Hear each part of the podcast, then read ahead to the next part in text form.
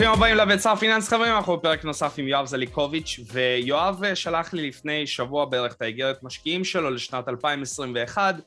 האיגרת זמינה ללקוחות של יואב זליקוביץ', אבל באיגרת שעברתי עליה היה שם, אה, את, יואב הזכיר את עשרת הדיברות של המשקיעים, או עשרת הדיברות של יואב זליקוביץ', זאת גם תהיה הכותרת של הסרטון. אז היום אנחנו הולכים לעבור על עשרת הדיברות ש... כביכול כל משקיע צריך להכיר, יואב יפרט לנו מהנקודה הראשונה עד הנקודה העשירית, וכמובן אם יהיו לכם שאלות אתם מוזמנים תמיד לשאול אותנו בתגובות. יואב, מה המצב? תודה רבה שהצטרפת אליי. בכיף, איגור, בכיף. אה, תמיד טוב להיות פה, שלא ישתמע כאילו שעשרת הדיברות שלנו לקראת פסח חלילה מחליפות את העשרת הדיברות המקוריות, אבל אה, בסדר, שיהיה. אה, סתם, זה, אמרתי, זה יהיה קצת, זה מתאים ל... לעשרה, זה כמובן לא המצאתי אותם השנה, זה משהו שכבר רץ איתנו כבר uh, כמה שנים, אבל אני שמח שאתה מהבודדים כנראה שקרא את האיגרת עד הסוף, למרות שפספסת ש... את האזכור שלך בתוך האיגרת. פספסתי את האזכור שלי, לא עברתי על הלינקים, אתה יודע, עברתי על המלל לא, כי לא, זה לא. מה שהיה חשוב. היית עסוק בלקרוא את המאמרים של מתן, זה בסדר, זה, זה קרה לרוב מי שקרא. אה, אבל אה, בסדר, בשביל זה אנחנו פה לעבור עליהם. כן, לצערי האיגרת מתפר... מתייחסת גם לניירות ערך ולתשואות, ולכן אני אה, כבעל ראשון לא יכול לשלוח את זה למי שאיננו לקוח שלנו. מה שכן, אני אתרגם אותה לאנגלית בימים הקרובים ויעלה אותה ל Seeking Alpha, אז מי שרוצה לשבור קצת שיניים באנגלית יוכל לקרוא אותה שם. יש גם את האיגרות משנות שנים קודמות באתר Seeking Alpha. אה, אבל בכל זאת, למען אה, הקהל הנאמן שלך, נעשה, אה, נרוץ על העשירייה שפות שלי, וזהו, נפרט קצת, נקשקש ונתאים את זה לתקופה שלנו כיום. בואו נתחיל. יופי, קדימה, אני איתך. אז זה באמת בסוף האיגרת, אני כותב עשרת הדיברות שמניעות אותנו ומהוות נר לרגלינו בהמלצות ההשקעות שאנחנו נותנים לקהל לקוחות שלנו. אז נתחיל מהראשונה, ואין שום חשיבות לסדר או כרונולוגיה, זה סתם סדר רנדומלי. הראשונה, ההתמקדות במניות זולות במרכאות ובעלות פוטנציאל כלכלי בדוק בארץ ובעולם, ולא במניות פופולריות שהן באור הזרקורים. למה, למה הכוונה פה? אה, אני אתן אה, אה, אולי דוגמה או שתיים שימחישו את זה הכי טוב. שאתם למשל הולכים, לא יודע מי מכן היה בארצות הברית לאחרונה עם הקורונה וזה, אבל יש בארצות הברית ספורט, פול, פופולרי שנקרא מרוץ סוסים כזה. תסלחו לי כל בעלי ה... זכויות uh, של החיות וכולי, אבל יש שם ספורט כזה. למה, ומה, למה אני נותן את הדוגמה הזאת? כי צ'רלי מנגו אומר צריך לזכור, לחשוב ששוק ההון זה כמו מרוץ סוסים שאתה בא להמר על הסוס המנצח. עכשיו כידוע לך יש סוסים שמה לעשות קצת יותר מהירים או הרוכב שלהם קצת יותר מיומן והם בעלי uh, הצלחות יותר גדולות היסטוריות במרוצי סוסים ולכן שסוס שהוא חזק יותר, מהר יותר, מגיע למרוץ סוסים כאמור אזי שאם אני, אני אשים אליו כסף במרוץ והוא באמת יזכה, אז התשואה הכוללת שלי, ההחזר שלי על ההשקעה לא יהיה גבוה, וזאת מדוע? כי הוא היה פייבוריט, כולם חשבו שהוא יזכה, נגיד בניגוד לאיזה סוס מסכן שהיה חולה בדיוק לפני המרוץ, והוא פתאום הצליח להתאושש ולהשתתף, והסיכויים שלו לנצח היו נמוכים מלכתחילה. ואם הסוס הזה איכשהו יפתיע, אזי אם אני שמתי עליו כסף אני אזכה, כמו יש הרבה קטעים כאלה בסרטים למי שרואה, זה נקרא odds, הסיכויי סבירות שהסוס שלי ינצח. עכשיו למה, במה זה קשור לשוק ההון? כשאתה בא ומשקיע בשוק ההון במניות פופולריות שכולם יודעים שהחברות האלה הן מובילות ו, וצומחות ומצליחות מאוד, אז הסטטיסטיקה גם בשוק ההון היא כמו במרוץ הסוסים. אם אני אשים כסף על הסוס המנצח שכולם מכירים ויודעים ואוהדים, גם אם אני אהיה צודק, הסיכוי שאני אזכה בהרבה כסף הוא, לא, הוא קיים, אבל הוא מאוד נמוך. אפשר לתת דוגמה, לא יודע מה לאחרונה, אני אקח את מניית פלטון, סתם קראתי עליה היום, או או אני תמיד נותן את הדוגמה של אה, טסלה למרות שעד כה זה לא, לא, לא, לא עבד. כלומר כולם אוהבים את החברות האלה, כולם מאמינים בהן ואם אני שם כסף על המניה שלהם אני, אני בעצם שם כסף על הסוס הפייבוריט. והסטטיסטיקה מלמדת שלאורך זמן ללכת על פייבוריט גם הסיכוי שאני אזכה בהרבה כסף הוא מאוד מאוד נמוך ובשוק ההון הסיכוי הוא אפילו יותר גבוה שאני אפסיד כסף לאורך זמן על הימור כזה. אמ, אפשר גם לתת אותה דוגמה לגבי מי שממלא טופס אה, של הווינר. אם אתה לוקח משחק כדורג, כדורסל נגיד בין אה, ברצלונה אימתנית לבין אה, לא יודע מה הפועל אשקלון המסכנה, כנראה שידוע לכולם שברסה תנצח במשחק כזה בכל ענף ספורט ולכן אם אני אשים כסף על ברצלונה אני כנראה לא ארוויח בתוחלת. כך גם בשוק ההון, לכן ההיסטוריה מלמדת שהתשואות הגבוהות, הקרקע איפה שיש יותר סיכוי להרוויח זה דווקא במניות לא, אולי לא, זולות הכוונה במרכאות שהן נסחרות בדיסקאונט לערכן הכלכלי, כלומר הסיכוי שהם ינצחו הוא יותר גבוה מהסיכוי שהבורסה נותנת להם, וזה קורה רבות בבורסה בחברות חבוטות, לא צומחות, לא פופולריות, אבל ההסתברות לזכייה בהן היא יותר גבוהה מאשר ללכת על הסוסים החזקים והמוכרים. אני מקווה שזה ברור, איגור. אני... דוגמה מצוינת. יופי, תודה רבה. אז זאת הדיברה הראשונה, שוב כמובן שזה בתוחלת, אפשר גם לפעמים לנצח, ללכת על הפייבוריט ולנצח, אבל סטטיסטית זה שם לרעתך. טוב, אה, הדבר השני שכתבנו, דיברה השנייה, איתור החברות הכלכליות והחברות הביטוח הרווחיות בעולם והשקעה בהן כשותפים דרך שוק ההון. אז פה אני בעצם רוצה להגיד שניים, אולי שלושה דברים. הדבר הראשון זה לזכור, וזה כבר מוכר לכל הקהל שלך, שאתה משקיע במניה, אתה אומנם משקיע, קונה בטיקר על המסך ועוקב, אבל אתה בעצם שותף, אומנם בקטן, בעסק. ואם אתה מתייחס להשקעה הזאת כפעולה עסקית, אתה תהיה הרבה יותר זהיר ויותר הרבה יותר, אמ, תחשוב הרבה יותר כלכלי מאשר סתם שאתה מסתכל על איזה מסך שעולה ויורד. ותמיד לזכור שיש עסק שם, הרבה פעמים יש ספרים שאנשים מקדישים יותר זמן ויותר מחשבה ומחקר לפני שהם רוכשים טלוויזיה חדשה מאשר לפני שהם רוכשים מניה לתיק השקעות, אבל כאמור, אם נקדיש קצת יותר תשומת לב, זה יהפוך אותנו למשקיעים יותר טובים. למשל, אנחנו לעולם לא נשקיע בטלוויזיה שתדרוש ממנו עלויות תחזוקה יותר גבוהות ממחיר העלות של הטלוויזיה. לעומת זאת, יש המון משקיעים שקונים חברות ששורפות מזומנים והן לא רווחיות בעליל. אז אם נבין את זה כך, נחשוב אולי פעמיים לפני שהיינו שותפים בחברה הפסדית, שוב, זה הפסדים בטווח קצר קורה מדי פעם, אבל לחברה שהיסטורית היא הפסדית ואין אופק בטווח הנראה לעין לרווחים, אז uh, יכול להיות שעדיף, לא יכול להיות, עדיף בדרך כלל להתרחק מה, מהחברות האלה. אה, ולכן, ועדיף להשקיע כמובן בחברה רווחית, כמו שאני קונה דירה להשקעה שתניב לי תשואה ועליית ערך, גם כך אני רוצה שאני משקיע ב, ב, בחברה. ואם נתמקד בחברות רווחיות, זה יוביל אותנו לחשוב אולי קודם כל על חברות שלא מפסידות כסף לפני חברות עם פוטנציאל לשנות את העולם. ולכן גם רשמתי על חברות ביטוח, חברות שבהן אה, גדולי המשקיעים בעולם מחפשים דיברנו על זה בעבר, יש לנו פרק שלם מי שרוצה, אבל חברת ביטוח רווחית וטובה זה אפיק השקעה שכמעט קשה, קשה מאוד לנצח את המודל הכלכלי של חברת ביטוח. אולי מנהלי, בתי ההשקעות, מנהלי ההשקעות יכולים להרוויח יותר מזה, אבל באמת קשה למצוא חברות עם רווחיות כל כך טובה ואיתנה ובטוחה אם היא נעשית כהלכה כחברות ביטוח. ראה איך למשל את הפניקס, המגדל, כל החברות, גם הישראליות הן חברות נהדרות, המנטרה שלי במקום לממן אותן עדיף להיות שותף שלהן. וזה המסר שלי פה. בסדר? על כך אה, אם תרצו נרחיב, אבל מבחינתי זה מה שרציתי להגיד לגבי ה... יש לנו כמובן גם את הסדרת סרטונים שלנו, של, אה, שיש כבר 30 פרקים, זה יהיה פרק מספר 30. כמובן מי שרוצה להתחיל ולהכיר את יואב יותר לעומק יכול להתחיל מהפרק הראשון, אנחנו כבר שנה וחצי עושים פרקים ביחד. מטורף, איך, איך הזמן אה, עובר. אה, שנינו היו קצת פחות, או לי לפחות פחות שערות שיבה, אבל אה, בסדר, יגור, רק שנמשיך. לי זה נעלם לפני הביצה הפיננסית, כן. שערות שיבה עוד אין לך, מה? לא שערות. לא, לא, אין לי, אבל אתה יודע, בכללי אין שערות. אז זה בסדר. אתה יפה, אתה חתיך כמו שאתה, הכל בסדר. בוא נעבור למספר שלוש. הקהל אוהב אותך, שלוש, כן. התמקדות והצבת מטרה לרווחים בטווח ארוך, דהיינו חמש שנים ויותר. אה, זה אני רוצה להגיד אה, שטווח ההש... כל, כל פעולה בשוק ההון, בין אם זה שאתה נותן כסף למנהל השקעות אחר, לבין אם זה אתה בוחן את התיק שלך, לבין אם אתה קונה מניה והיא מיד יורדת. טווח קצר, שוק ההון, כמו שאמר בנג'מין גרם, זה מבחן פופולריות, בטווח ארוך זאת משקולת. אז כשאתה בוחן ביצועים בטווח קצר זה לא באמת אומר משהו לכאן או לכאן, זה רק אומר שיש יותר מוכרים מקונים או הפוך.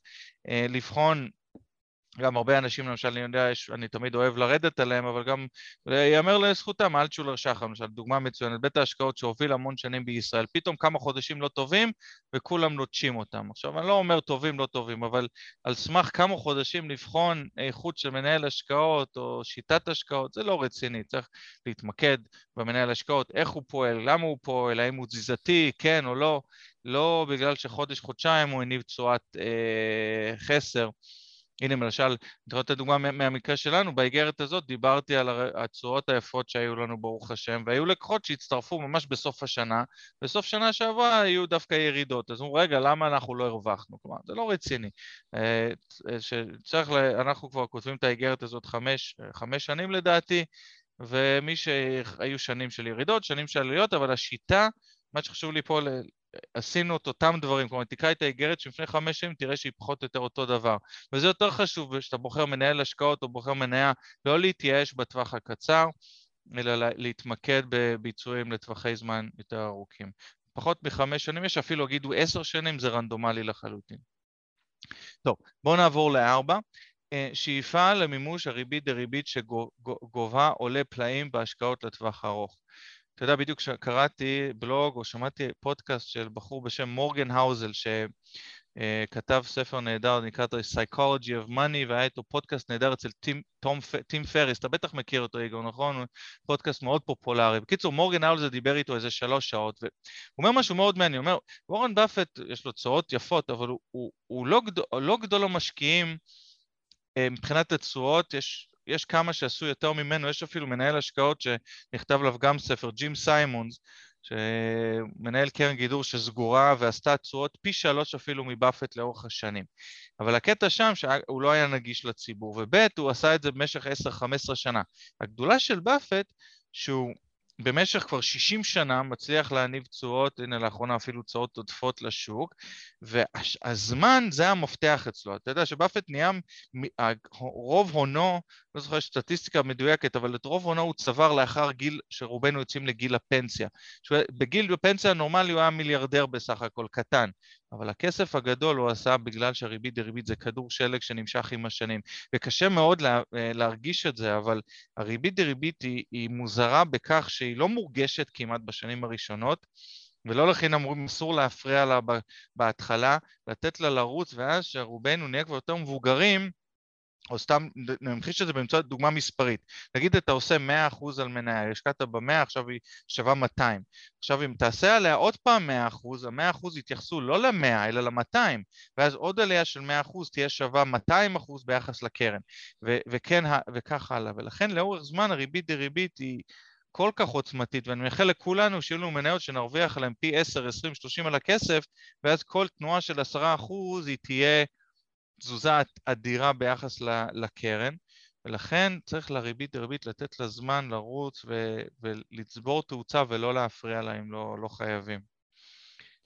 הופענו אה, גם, אה, מי שלא עוקב אחריי באינסטגרם, הופענו גם בסקרינס לייב אני ויואב, סקרינס לייב פנו אליי וביקשו שנעשה להם סדרת סרטונים בנושא שוק ההון, יואב היה האורח הראשון, אני אצרף לכם לינק למי שמעוניין, כי התכנים האלה הם בלעדיים לסקרינס לייב. רגע, אני בלעדי איתך שם, איגו, מה זה פתאום? אתה אומר, יהיו עוד אורחים חוץ ממני, סתם סתם אני צוחק, בסדר, אין בעיה, אבל אה, כן, הייתה חוויה, ואתה אומר, זה, זה, זה פורסם כבר, נכון? הפרק כבר בחוץ, כן. בחוץ, כן. כבר צילמנו עם נועם מדר גם פרק על אה? השוק הישראלי. יופי. וכל אחד יכול לגשת לזה? זה משהו ש... כולם, זמין לכולם. נהדר, יופי, כן, שלחת לי, אני זוכר. טוב, נשלח את זה אולי כקישור למי שירצה פה. אה, למרות שהקהל המסור שלנו לא נראה לי נחדש לו יותר מדי שם, זה יותר למתחילים, אם אני זוכר נכון מה שדיברנו שם, נכון? זה שוק ההון למתחילים כביכול, אה, אתה יודע, דיברנו על ריבית דריבית, דיברנו על איך מתחילים בשוק ההון, איך ניגשים לשוק ההון. אה, מי שמעוניין ומי שאוהב להאזין לי וליואב, מוזמן גם להאזין שם. נהדר. טוב, חמש ושש אפשר לקרוא ביחד ברשותך איגור, אני מקריא אה, חמש, הימנעות מספקולציות, מפעולות פעילות תזיזתית של קנייה ומכירה של מניות כתוצאה מתנודתיות קצרת טווח שלהן. ושש, הימנעות מפעילות במניות המוכתבת על ידי כותרות ומסרים רעשנים בכלי התקשורת השונים. שורה התחתונה פה אה, זה לא, לפ... לא לעשות פעולות לטווח קצר. שוב, אם אתה רוצה, יש לך כמה שקלים, אתה רוצה להמר כמו בקזינו, מי שאוהב את זה שיהנה, אבל זה חייב להיות חלק קטן מהתיק. שוק, המסר הכללי שלי פה הוא, הוא כך ששוק ההון הוא מה שנקרא באנגלית discounting machine. אפשר לקחת את המקרה, מה שקרה עכשיו עם המלחמה, קורה עכשיו עם המלחמה הנוראית באוקראינה, להבין את זה. כלומר שאנשים מגיבים ל... למה שהם צופים שיקרה בעתיד, הם לא מבינים ששוק ההון כבר מקדים אותם, כבר מתמחר את, אה, את אותו תרחיש. או גם במקרה של חברה, למשל השנה השקענו בחברה ישראלית במקרה, שהיא הכפילה כמעט את הרווח הנקי שלה והיא פרסמה את הדוח והמניה כמעט לא זזה. איך זה יכול להיות? השוק ההון הוא מכשיר מאוד מאוד משוקלל שכל הדברים שאני חושב שאני מגיב להם הם כבר מתומחרים, כלומר אם אני חושב שהחברה הזאת תשנה את תעשיית הרכב או מה שזה לא יהיה, השוק כבר מתמחר את זה וזה כבר מגולם במחיר היום. השוק לא מתמחר מניה על פי ההווה, אלא גם על פי מה שהוא צופה בעתיד בהסתברות כזו או אחרת, ולכן להזיז את התיק על סמך כל מיני שינויים וכאלה ואחרים, לרוב אני כבר אהיה אחר את העגלה.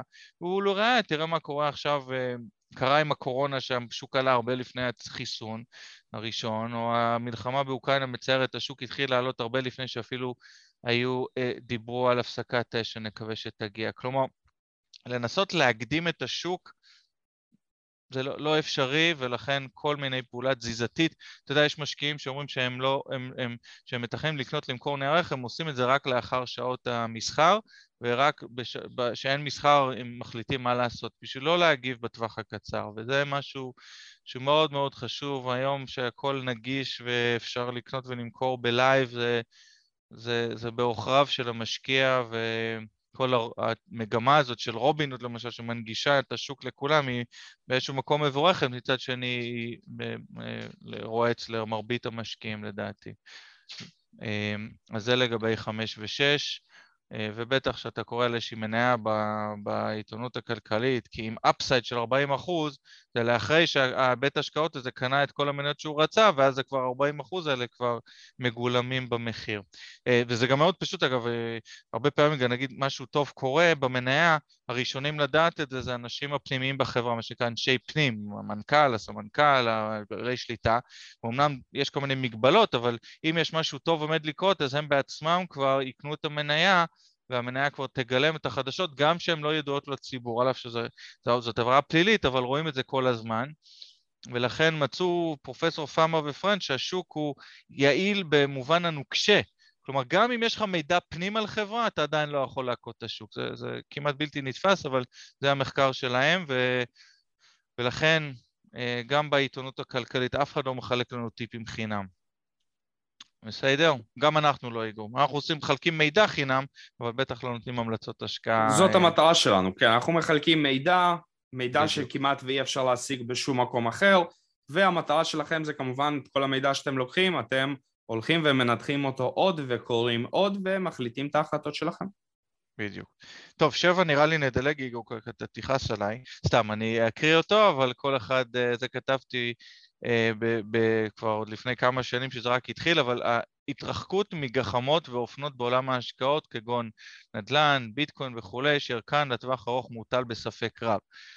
כשכתבתי אה, את זה ב-2016 הביטקוין היה בסנט אולי, אבל uh, תראה, אני כמובן עד כה מחירי הנדל"ן גם רק עלו, מחיר הבויטקן גם רק עלה, אבל uh, אין לי עמדה להשקיע, לא להשקיע, גם פה אני אומר מי שרוצה חלק קטן מהתיק, סבבה, אבל להשקיע בנכס, במקרה של נדל"ן, בפרמיה בתשואה מאוד גבוהה, כלומר לבנות על זה שמחירו יעלה כי מישהו יקנה אותה ממני בעתיד במחיר יותר גבוה, זאת לא השקעה, זאת ספקולציה. כנ"ל לגבי ביטקוין, אני לא יכול להגיד כמה שווה הביטקוין, ולכן אני בונה על זה שמחר בבוקר מישהו יהיה מוכן לקנות אותו ביותר. אז אלו, אני לא פוסל את, ההשק... את ההשקעות האלה, אבל אני רק אומר שלדעתי הן, הן, הן, הן, הן בגדר, הן דברים שאני לא אשקיע בהם, כי אני לא יכול לתמחר אותם. ולכן זאת אחת מהדיברות שלנו, והן בטח גם לא נהנות לפחות נדל"ן, אם אני עושה את זה כמשקיע פרטי, אני לא נהנה מהאפקט של הריבית דריבית כהלכה, ולכן מבחינתי ההשקעות האלה הן פשוט, גם עכשיו מולי, אני זכאי לקנות מחיר למשתכן, מחיר למסכן, אני יודע מה, אני, שאתה צריך לזכור את המונח שנקרא באנגלית opportunity cost. גם שאומרים לי שאני יכול להרוויח עכשיו, לא יודע מה, 70 אלף שקל בטוחים בהשקעה כלשהי, אני צריך לחשוב, אולי במקום אחר אני ארוויח לא 70 אלא 700. כלומר, כשאני משקיע כסף במשהו, כשאני שם נגיד הון עצמי על דירה, אז אני לא משקיע את הכסף הזה במקום אחר. והרבה פעמים ההיעדר, ההפסדים הגדולים של המשקיעים זה לא במה הם השקיעו והפסידו, זה במה הם לא השקיעו. ולכן שאני אין לי את הפומו הזה ואני מת, מתמקד במה שאני מבין ומבין את, העוצ... את העוצמה של הריבית דריבית בשוק ההון ואני לא אפריע לדבר הזה ב... בכל מיני דברים אחרים. עם זאת, אני כמובן מכבד ומבין אנשים שמפזרים ומשקיעים בדברים אחרים, אבל אה, מבחינתי כל עוד אפשר לתמחר את זה, לכמת את זה, אז אני, אני בחוץ. בסדר? כנ"ל לגבי זהב כן. וסחורות. זה, זה אני אסכים איתך, לגבי קריפטו זה כמובן אה, אפשר, אה, אני לא אומר all in לקריפטו, אבל עשרה אחוז מהכסף אני חושב שאפשרי, במיוחד אה, אם אנחנו נתקדם וזה יהיה באמת העתיד של הכסף, אז יהיה באמת, יהיה באמת מאוד מעניין לחקור ואני באמת ממליץ לכם לחקור, יש לנו הרבה סרטונים בערוץ, אבל כמובן לא ללכת all in, אני חושב ש... אנחנו גם מדברים על זה המון בערוץ, מי שלא יודע מה לעשות יכול פשוט להתמקד על מדדים, על ה-S&P 500. זה הכי קל, וזה לרוב גם הכי טוב. אבל מדדים על ביטקוין וכאלה, איגור, לדעתי אתה אומר לא, לא לעשות את זה. עדיף uh, לקנות את המטבע עצמו מאשר לקנות... Uh, פעם היינו מדברים עד לפני שנה, שנה ו... עד לפני שנה בערך היינו מדברים על זה שאפשר להיחשף גם דרך תעודות סל ודברים כאלה, אבל יש uh, ביצועי חסר בתעודות האלה, דמי ניהול מאוד גבוהים, ועדיף להחזיק את המטבע עצמו במקום אה, להיחשף אליו במקום אחר, או זו דעתי לפחות. ואני הייתי אפילו מצד אחד יותר, אם אתה מאמין בדברים האלה, תשקיע אולי בבורסות, יש כמה חברות ציבוריות שהן נכון. קורות ביטקוין, אה, מאפשרות מסחר בביטקוין, אלה חברות מאוד מאוד רווחיות. יש ו... לנו גם סרטונים על הנושא הזה. מעולה, כן, דיברנו על זה. יופי. אה, דבר שמיני, שזה בעצם מה שמעסיק אותי הכי הרבה, ואני ממליץ אולי לאחרים, מי שרוצה צ'ארלי מנגר אמר פעם, אף אחד לא מספיק חכם להמציא את הגלגל מחדש. כלומר, הרבה אנשים באים לתחום הזה, אומרים, אני אמציא אסטרטגיית השקעה שתניב צורה עודפת שאף אחד לא מכיר. זה רוב הדברים בשוק ההון, אולי לא בארץ, אבל בחו"ל, שוק ההון מושך עליו את המוחות הגדולים ביותר, החזקים ביותר, והרוב הדברים ש... שוב, אני לא פוסל שום דבר על הסף, אבל להגיד שאני אמציא משהו מחדש בתחום הזה הוא... הוא אמרה לא צנועה לדעתי, ולכן אני כותב מעקב קפדני אחר פעילותם, שיטותיהם ועצותיהם של גדולי המשקיעים בעולם, שפעילותם הפיננסית הוכחה כמניבת רווחים משמעות, משמעותיים לאורך זמן. הכוונה פה שהמון המון משקיעים גדולים, כאלה שבחיים וכאלה שלא, אני בדיוק פה על המחשב, יש לי פה תמונה גם של, של קיינס, שהיה כלכלן בריטי, אחד מה, יש שיגידו אחד מהמשקיעי הערך הגדולים הראשונים, בלי שהוא קרא לעצמו כך. קודם כל הוא התחיל אגב בספקולציות עד שהוא הבין שזה לא עובד ואז הוא עבר ל, ל, להשקעות. אז כלומר, התעשייה הזאת כבר מתגלגלת כבר עשרות שנים, המשקיעים הגדולים מוכרים וידועים וכתבו הרבה מהם ספרים, או כותבים בהווה איגרות, הרבה, אני מאוד אוהב לקרוא על החיים ועל הגלגולים השונים של משקיעים מובילים אה, ספרים לא רק על באפט ועל גראם ועל פיטר לינץ' ועל אה, גרינבלט אה, סימונס אמרנו, ובנג'מין גרם על מספר ספרים. יש אה, ספר שדיברנו בעבר על אחד מהסוחרים הראשונים שפשט רגל עשרים פעם ואז אה, קיפח את חייו, התעשר, התעשר, פשט רגל, הספר נקרא, נו, כבר אני אזכר בשם, Reminiscence of a Stock Operator, ספר ישן אבל נהדר. כלומר, הכל כבר, כל הדברים נוסו בצורה כזו או אחרת ולקרוא וללמוד אחר, אחרי מה שאחרים עשו. אני למשל מאוד אוהב השקעות קוונטטיביות, כלומר מאוד אה, להשקיע לפי פקטורים, לפי פרמטרים יבשים, ועל זה יש ספר עב כרס מאחוריי שנקרא What Works on Wall Street, שכתב אושנסי, שפשוט מה שאני עושה בתיקים שלנו בחלקם זה פשוט לעשות copy-paste או אדיפטציה קטנה לאחת מהאסטרטגיות שהוא כנב עליה כבר לפני 20 שנה, והיא ממשיכה לעבוד גם היום. בהתאמות כאלה ואחרות. כלומר, ללמוד קודם כל מה יש שם בחוץ, ויש המון, אפשר לבלות אה, חי, אה, חיים, אה, לחיות עשר פעמים ולא לקרוא את הכל. זה בעצם מה שאני עושה, משתדל לעשות בימים, לקרוא ולחקור מאחרים, עשו לשמוע את הפודקאסטים שלהם. ורק אחרי שלמדת ושמעת וגיבשת לעצמך איזושהי אסטרטגיה ש, שמהם למדת, אז אתה תראה אולי שאתה אתה לא כזה חכם כמו שאתה חושב, וכבר מה שחשבת הם עשו, ואולי תיקח מפה ומשם, ת, תעשה התאמות, אבל להמציא משהו חדש, בעיניי, כמו שאמרתי, אה, סיכוי קלוש. אחלה דרך להעביר את הפקקים עם פודקאסטים ולא עם מוזיקה. אני יכול להמליץ על פודקאסט נהדר שלך, אבל זה לא יהיה צנוע כמו שאמרנו, אבל בהחלט לא, בשביל... אני יכול להרים לך להנחתה. התכוונתי לשלנו, וגם לכל הפודקאסטים שלך עם אורחים אחרים, חוץ מהאלה שמדברים על מסחר יומי, אני ממליץ בחום. אני לא יודע אם יש כאלה, זה סתם אני צוחק. יש כאלה. היינו בפרק הקודם שלי ושל יואב, דיברנו על מקורות מידע למשקיעים, אז אתם יכולים נכון, להאזין גם נכון. לפרק הקודם. ושלחנו, נהדר. סתם, אז איגור ראיתי איזה, כי אחד מה... אחד, אחד מהפרקים הקודמים ראיתי שמישהו, הוא לא יודע, אולי הוא צחק מבדיחה, בדיחת קרש שלי, אז אני מרשה לעצמי היום להגיד אם יש מישהו אחד שצחק, אז אני, אני ממשיך עם המגמה, אבל בסדר, תתעלמו באלגנטיות. תשע, לימוד וקריאה רציפים של חומר מדעי, מקצועי ומחקרים המתפרסמים בעולם בשטח ההשקעות ושוק ההון. זה עוד משהו שמאוד חשוב לי, הוא מתקשר לנקודה הקודמת, אבל שוק ההון זה לא רק מסכים ומסחר ו...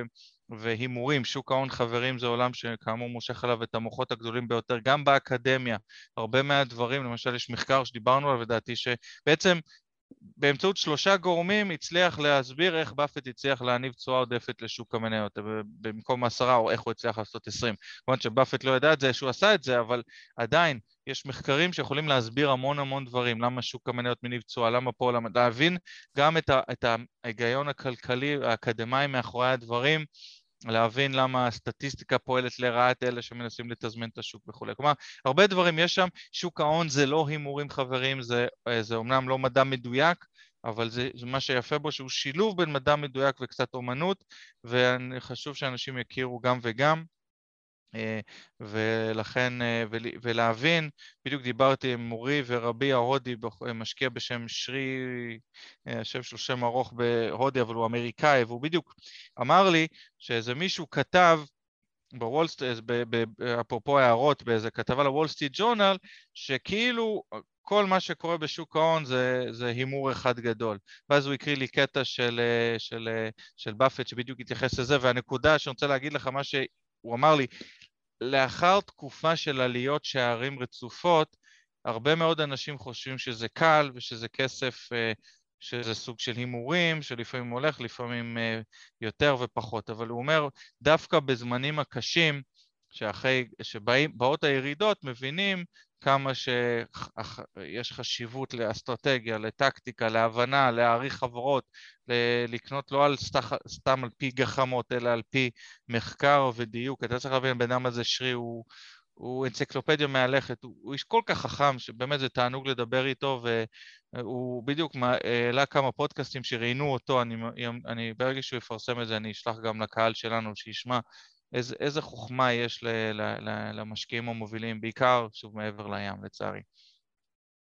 אה, וזהו, בנקודה עשירית איגור לסיכום, וזה בעצם מסכם את כל מה שדיברנו, של להבין ש, שסב, שסבלנות שווה זהב בשוק ההון. שוב, בכפוף לזה שהשקענו נכון, אבל אה, להבין שאין הוקוס פוקוס, להשקיע בשוק ההון כסף שאתם צריכים לשלם איתו שנה הבאה, לשפץ את הדירה או לחתן את הנכדה או לא משנה מה, שוק ההון זה לא מקום להגדיל בו את, ה, את התיק שלנו בטווח הקצר, זה מקום לתת לו לרוץ לטווח הארוך.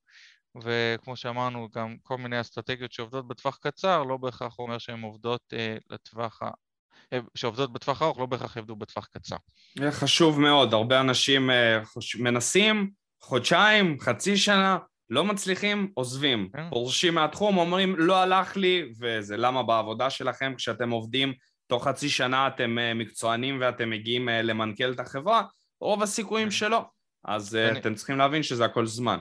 ואני אתן לך פה, איגו, אני אתן, ארים לך להנחתה, אתה בניגוד לאחד מהבתי ההשקעות המובילים בישראל, האמנת בשוק הסיני ובמניה ספציפית שם ולא הרמת ידיים ובינתיים הסבלנות שלך... החזרנו, ב- כן, החזרנו כמעט הכול. היא השתלמה, כלומר, גם אם, הת... אם התזה שלך נכונה ואתה מאמין בה, אה, אז כמו שאתה עשית, בתחתית לא צריך לברוח, אלא להגדיל, וזה היתרון גם של המשקיע הפרטי, שאין לך לחצים, אני לא מאשים את אלטשולר שחם, ש... שזה, אבל שיש לך לחץ ועיתונות וזה, ופה ושם מאוד מאוד קשה לשמור את הדרך. אה, אבל... וגם שאתה... אם זה מפוזר ומחולק בין דברים שונים, אין פה מה להילחץ, אז חלק ירד, בסדר, תתקנו, נכון, מקסימום תמכרו נכון. בהפסד, תמשיכו. תמשיכו לחקור את הדברים שלכם. אבל זה קשה, אתה יודע, זה גם לך, זה בטח לא היה קשה מאוד, ו... זה לא, זה, זה קשה מאוד, פשוט ולכן... uh, במצבים כאלה אפשר גם לא לפתוח את המערכת מסחר, או להציב גם לימיטים במס... במקומות מסוימים ולבוא ולהגיד, אז אני אוסיף פה עוד קצת, או פה אני אוסיף קצת, או אני אחכה לאיזושהי הודעה, או לאיזשהם uh, חדשות uh, חמות כאלה שייצאו, ויגידו, כמו שבשוק האסייתי, שארצות הברית העלתה ריבית, ובסין אמרו אנחנו לא מעלים וגם אנחנו תומכים בשוק, ואז הכל כן. עלה כל כך גבוה. יחסית גבוה. בסדר, יופי, אני שמח, אה, שיהיה לבריאות. אני כאמור מתרחק מהשוק הסיני, אבל לך, אה, אתה בחברה טובה עם צ'רלי מנגר שם בעליבאבא. אז אה, שיעלה ויצליח. זהו, אלה עשרת הדיבות שלי, איגור. נראה לי סיכמנו את כולם. היה מצוין. יופי, אני מקווה שגם הקהל ייהנה מזה, ואנחנו... הפרק הזה יותר תיאורטי, אולי שבוע הבא, פעם הבאה נעשה משהו יותר פרקטי לבקשת הקהל. כל השאלות שיש לכם, אתם מוזמנים לשאול אותנו בתגובות, אנחנו נענה לכם על הכל. כמובן, מי שרוצה אה, לנהל את התיק שלו אצל יואב, אני אשאיר פרטים. אני חושב שהרבה מאוד אנשים מתעניינים ומגיעים ליואב, אבל אני אשאיר לכם גם אה, את הלינק לעמוד הפרטי שלו, תיצרו איתו קשר, תדברו, תשאלו שאלות, יואב יענה לכם בזמנו הפנוי על הכל, וכמובן אל תשכחו להירשם לערוץ ולהשאיר לייק, אנחנו זמינים תמיד לכל השאלות שלכם. תודה רבה על הזמן שלך יואב. בכיף, איגור, שבוע טוב לכולם.